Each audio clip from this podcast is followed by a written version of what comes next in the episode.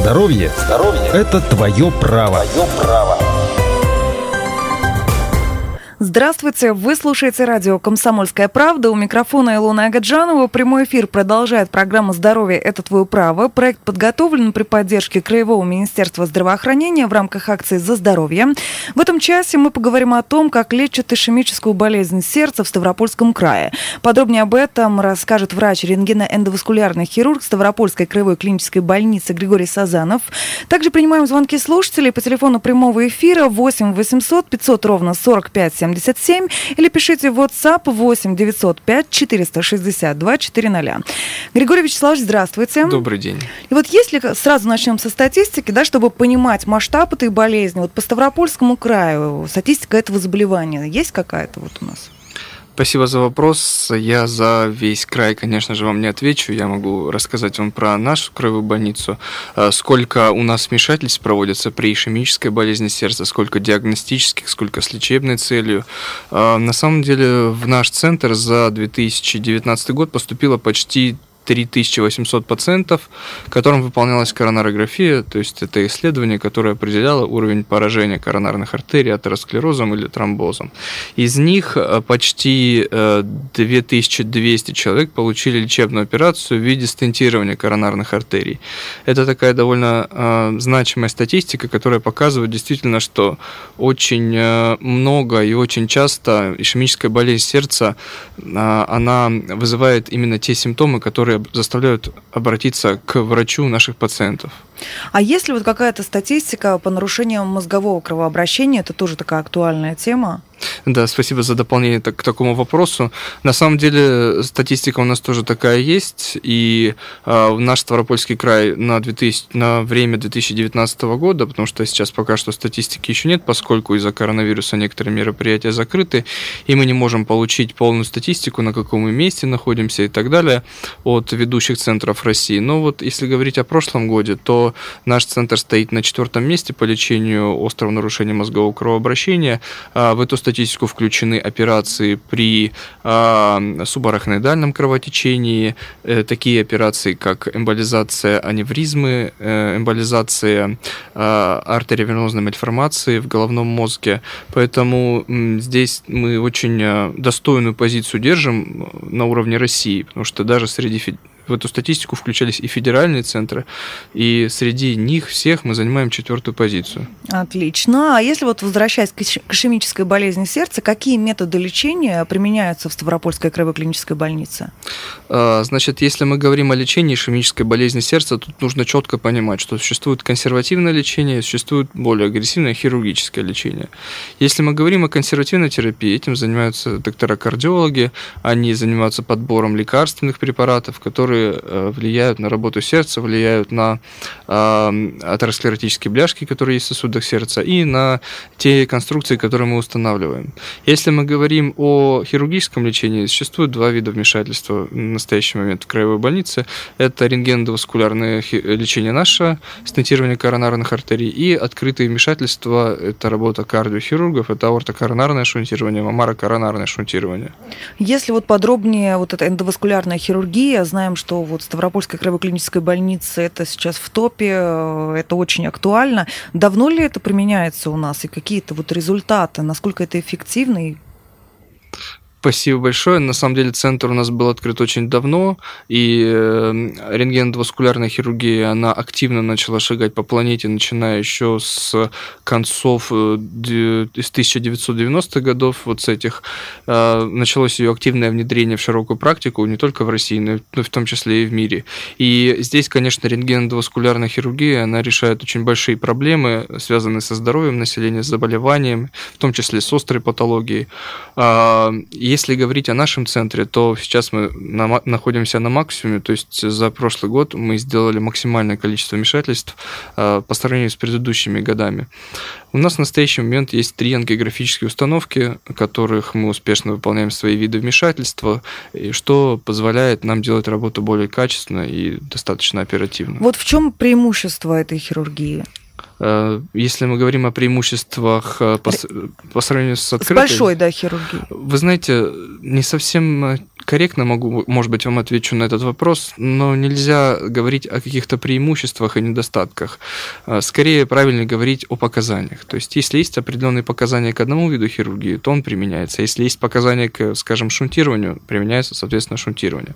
В чем различие? То есть, понятно, что рентгеноваскулярная хирургия, она менее агрессивна, чем э, открытая операция на сердце с разрезанием грудной клетки со стернотомией. Наши рентгеноэндоваскулярные вмешательства, они проводят, проводятся через прокол размером 2 мм. А где этот прокол проводится, это решает оператор, хирург, то есть лучевая артерия, то есть э, рука, нога, бедренная артерия, все зависит очень индивидуально. Зависит от анатомии, зависит от того, где хирургу более предпочтительно работать. Это такие тонкости уже. И, конечно же, здесь эта хирургия, она малоинвазивная.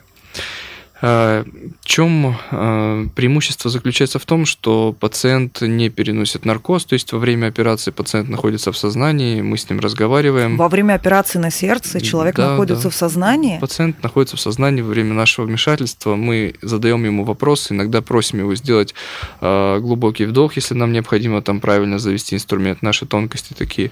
Поэтому нам очень удобно, когда мы можем оценить э, и поговорить с пациентом во время операции, спросить, что он чувствует в этот момент, или попросить его сделать какие-то манипуляции для того, чтобы нам а, было удобнее там завести инструмент, либо сделать какую-то очередную нашу эндоваскулярную штучку, вот, поэтому а, для пациента это очень комфортно, конечно, и он все это чувствует, все это понимает, все это видит. Некоторых, конечно, это пугает, что во время операции он будет находиться в сознании.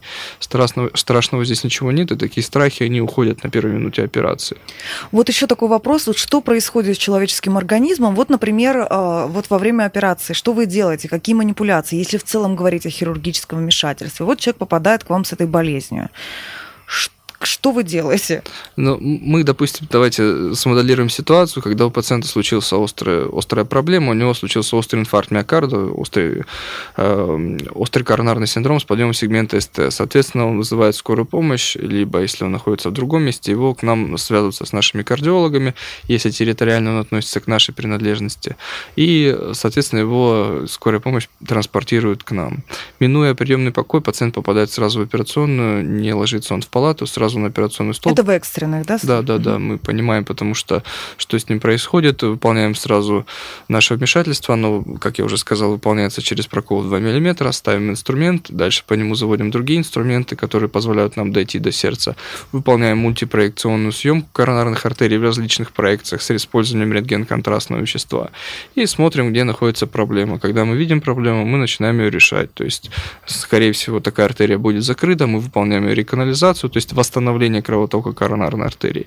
И последующее стентирование, скорее всего, будет этой коронарной артерии. То есть устанавливается стенд сосуд вместо пораженного участка, и он как бы выполняет функцию протеза коронарной артерии. Вставляется сосуд, то есть человеческий, э, человеческий сосуд передвигается или как? Нет, нет, нет, не совсем так. В э, сосуд, который поражен, мы выполняем имплантацию металлического каркаса, металлического стента, и он как бы выполняет функцию функцию сосуда, то есть фактически его заменяет. То есть это можно назвать в некотором роде внутреннее, внутрисосудистое протезирование сосуда. Ну, не совсем может быть корректно, может быть, некоторые коллеги со мной не согласятся, но де-факто это можно назвать именно таким методом. Все эти современные технологии, эти невероятные мультипроекции, время операции как-то сокращается или, наоборот, увеличивается от этого всего? Э, спасибо, это очень правильный вопрос. Знаете, когда выполнялись первые ангиографии в России, это, по-моему, был я могу ошибиться, это были, был 92 год, кажется. Она выполнялась около 90 минут, если я все правильно помню. Здесь могу чуть-чуть ошибаться. Сейчас, если мы говорим просто об ангиографии, если анатомически все спокойно, нет никаких сложностей, обычная штатная ситуация, такая операция диагностической коронарографии занимает там 5-7 минут.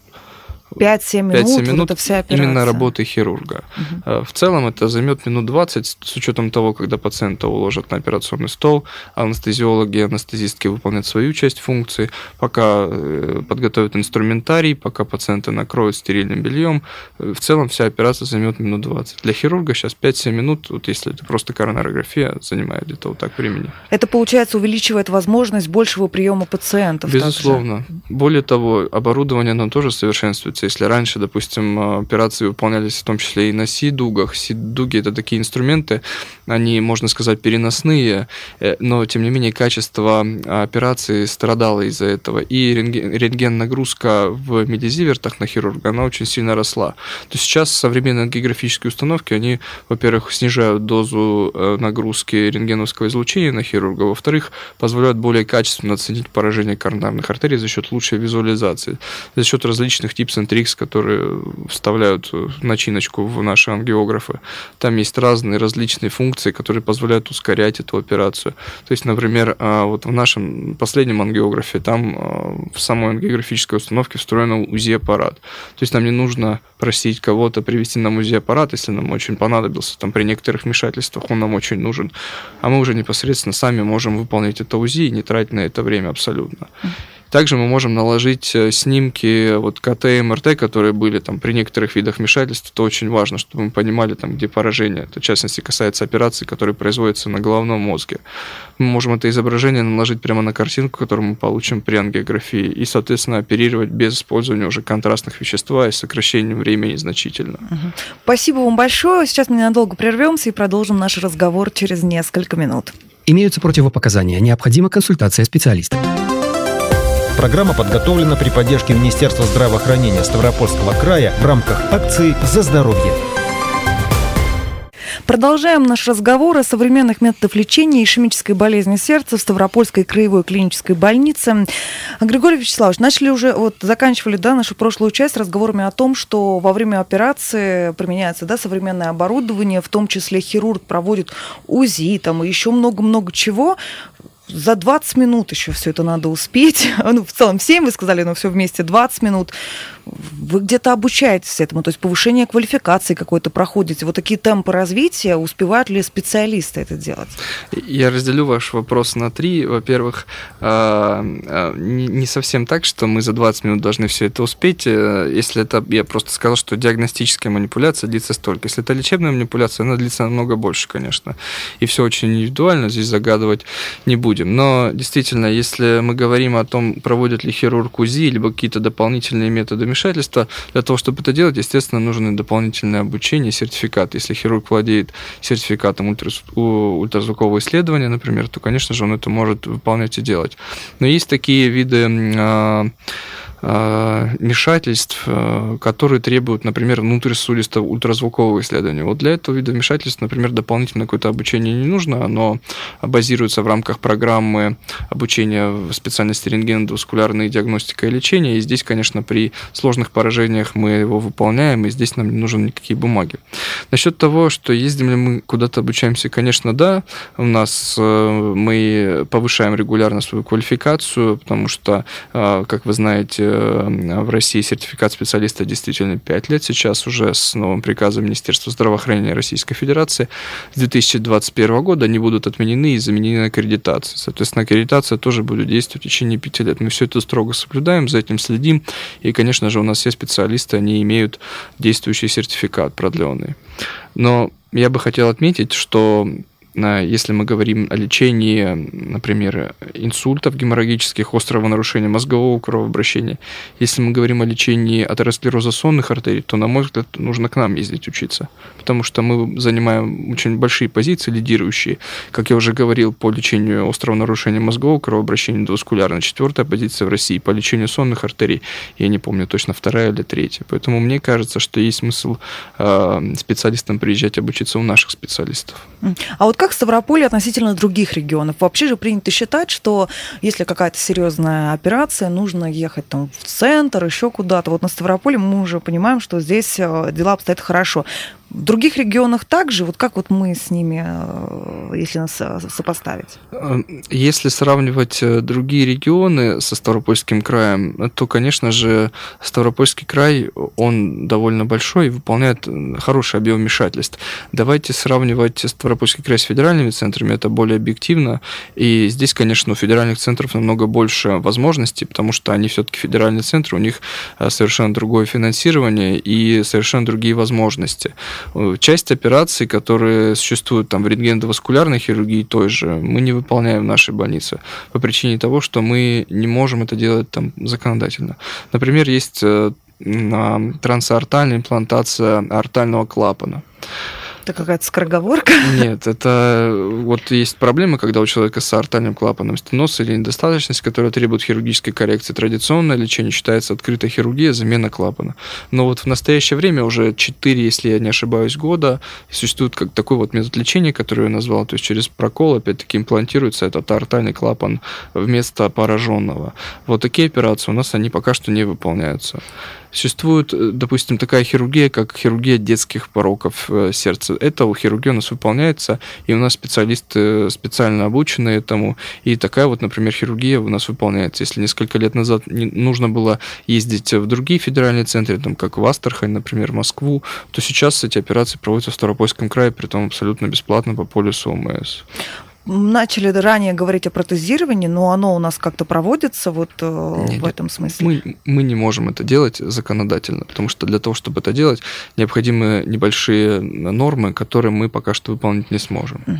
Ну вот, допустим, у человека проблемы, э, вот ишемическая болезнь сердца, но он, допустим, еще не понимает до конца, что у него, он приходит в краевую клиническую больницу. Как проходит диагностика, как выявляются патологии? Э, да, вот с точки зрения ишемической болезни сердца, здесь, конечно, уже я считаю, что не нужно ехать в центр, как вы сказали, достаточно хорошо развита а, медицина в Ставропольском крае, что касается ишемической болезни сердца. Если человек начинает жаловаться на такие симптомы, как одышка при ходьбе, пекущая боль в области сердца, а, бывают разные его проявления, но вот это вот, как правило, самые частые. И такой пациент, он э, приходит, обращается к нам, выполняется дополнительное обследование, ему делается ЭКГ, ультразвуковое исследование сердца, монитор суточный ЭКГ, монитор суточный АД, и мы тогда понимаем, по дополнительным методам, что примерно с человеком. Также выполняются биохимические анализы крови, смотрим уровень холестерина в крови, если мы говорим исключительно об, ишемической болезни сердца. И дальше принимаем лечение, решение о его лечении. Если кардиолог видит показания для того, чтобы того пациента госпитализировать, и что он не может э, быть подвержен только консервативной терапии, то пациент такой, конечно, госпитализируется, и, соответственно, им а, дальше проводится, ему все необходимое лечение дальше проводится. Почему это заболевание вообще вот появляется? Какие причины основные его? Вы задаете вопрос, если бы я мог на него вам ответить, я бы был лауреатом Нобелевской премии. Кто точно знает причину атеросклероза, тот получит Нобелевскую премию. Мы знаем факторы риска. Факторы риска – это мужской пол, возраст, малоподвижный образ жизни, сахарный диабет, курение. Вот чтобы минимизировать риски развития атеросклероза, нужно минимизировать вот эти факторы риска. То есть, если вы курите, необходимо отказаться от э, курения. Если у вас есть сахарный диабет, необходимо четко контролировать уровень сахара в крови. Если вы не занимаетесь и вы, у вас низкая физическая активность, необходимо заниматься спортом. Это не обязательно тяжелая атлетика. Для нас это важно больше с точки зрения прогулок, э, таких вот легких пробежек. Ну, ни в, ни в коем случае это не какой-то профессиональный спорт, я не к этому клоню. А что происходит с организмом человека во время, вот когда эта болезнь образуется? Что с человеком? Атеросклероз – это системное поражение, когда в артериях пациента в интимальном слое образуются атеросклеротические бляшки, так называемые. То есть, когда уровень холестерина э, высокий, соответственно, там есть определенные фракции, которые начинают откладываться в интиме сосуда.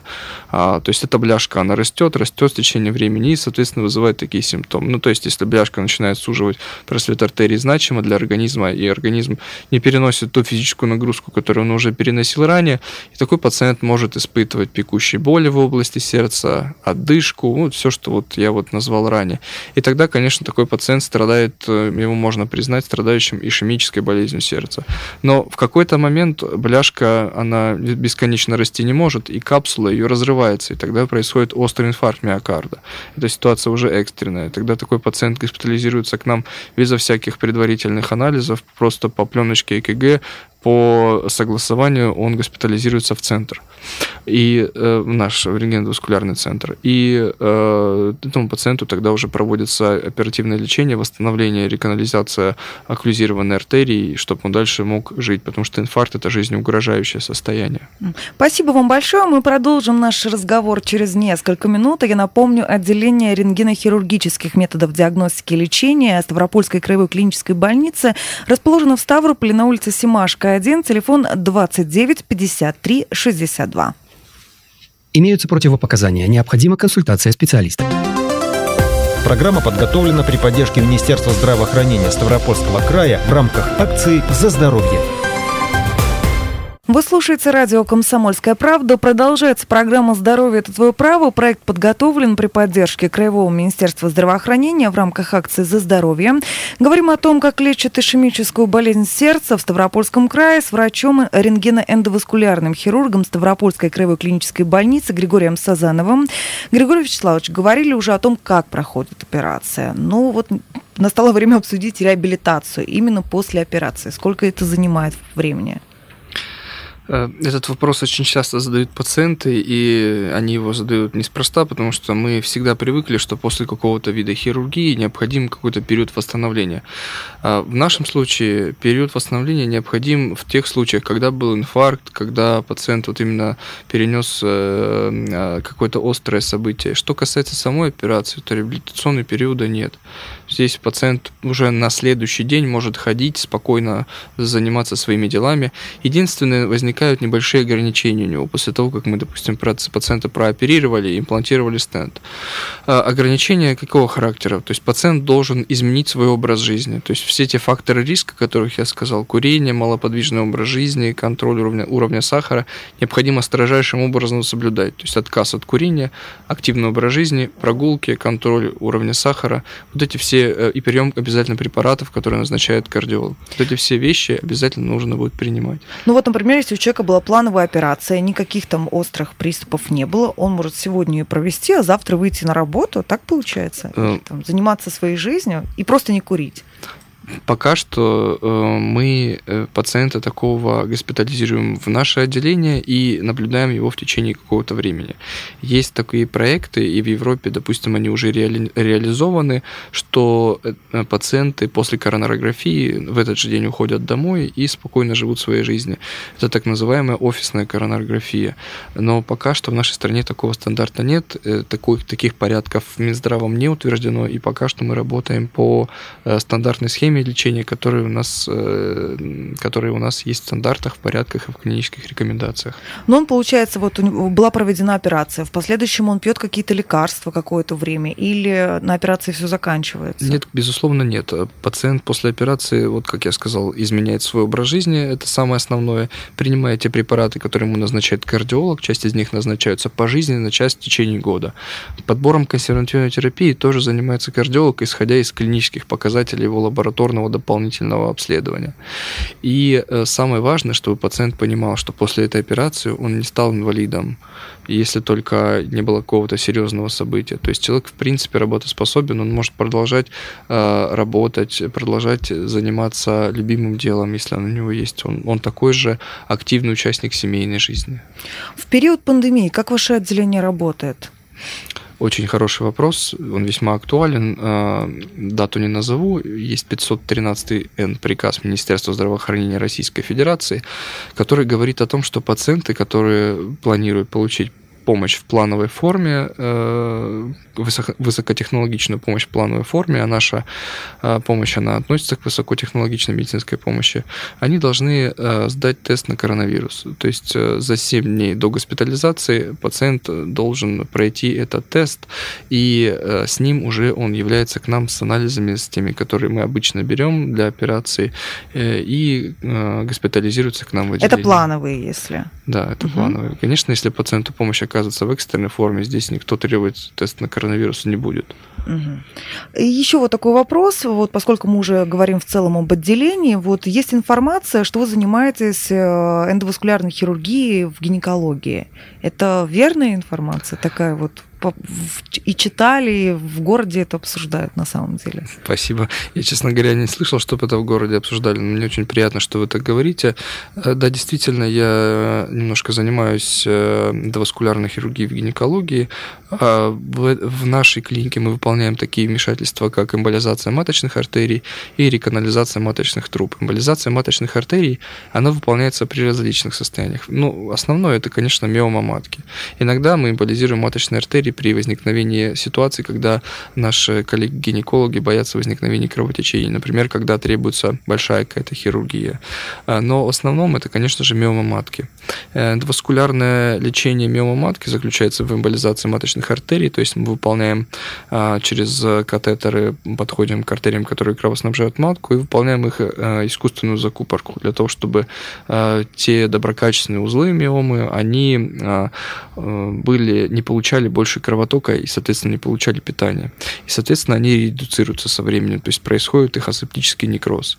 Это довольно современный метод лечения миомы матки, хотя в России он уже довольно давно, с 2005 года, и даже вот наши коллеги московские, это а, Борис Бобров и Капралов, они а, получили премию правительства Российской Федерации за восстановление репродуктивного здоровья женщин с использованием эндоваскулярных методов диагностики и лечения. То есть, получается, миома матки, а вообще там, да, насколько я знаю, не знающий делать человек, вот уточню, она, есть при ее удалении, там, читала где-то, что возникает, женщины становятся бесплодными, то здесь наоборот, это получается эндоваскулярная хирургия помогает э, репродукции? Ну, не совсем так. А здесь очень сложно, опять-таки, сравнивать. Э, чтобы нам точно сравнить э, рентгеноваскулярная хирургия, как влияет на репродуктивность, нам нужно было бы эмболизировать здоровую матку, то есть без миом, и матку с миомой. Как вы думаете, делаем мы это или нет? Не знаю. Вы знаете, парадокс в том, что делаем, но не мы конкретно, а вообще эндоваскулярные хирурги. Почему? Потому что иногда необходимо заэмболизировать матку при обильных маточных кровотечениях. Для того, чтобы остановить кровотечение, для того, чтобы женщина не умерла от шока и чтобы сохранить матку. И мы это делаем. Ну, не мы, а мы рентгеноэндоваскулярные хирурги мира. И есть исследования, которые показывают действительно, что эмболизация маточных артерий, она несущественно, недостоверно, никак не влияет на а, возникновения беременности пациентов. Есть исследования, которые сравнивают методы открытой гинекологии, лапароскопической и э, э, маточных артерий, эмболизации маточных артерий. Они, конечно, все примерно сопоставимы, но выбор метода лечения всегда лежит за гинекологом. Он выбирает метод лечения, он назначает, исходя из клинической ситуации, как он это видит, и поэтому здесь, конечно, наши гинекологи, они очень продвинутые. Мы выполнили, например, в 2019 году по-моему, 70 или 80 эмболизаций маточных артерий. Это довольно неплохо для такой высокой активности нашего центра на других объемах вмешательства. Тем не менее, мы это выполняем. Также мы выполняем регионализацию маточных труб. Э, когда у женщины э, обе маточные трубы закрыты, соответственно, яйцеклетка не может mm. имплантирована быть в тело матки и не может наступить беременность. Но такая операция, она довольно ограничена по показаниям, если есть окклюзия маточных маточных труб именно в самом начале, в то время, где они впадают в полость матки, тогда эта операция показана. Э, соответственно, эта операция позволяет э, женщине э, дать шанс и избежать экстракорпорального оплодотворения и дать возможность еще зачать естественным способом ребенка. Григорий Вячеславович, спасибо вам за этот разговор. Наш гость сегодня рентгеноэндоваскулярный хирург Григорий Сазанов. Говорили мы о современных методах лечения ишемической болезни сердца и немного затронули эндоваскулярную хирургию в гинекологии, отделение рентгенохирургических методов лечения, диагностики и лечения Ставропольской краевой клинической больницы расположено в Ставрополе на улице Симашка 1, телефон 29 53 62. Для вас работала Илона Агаджанова. Всего доброго. Имеются противопоказания. Необходима консультация специалиста. Программа подготовлена при поддержке Министерства здравоохранения Ставропольского края в рамках акции «За здоровье».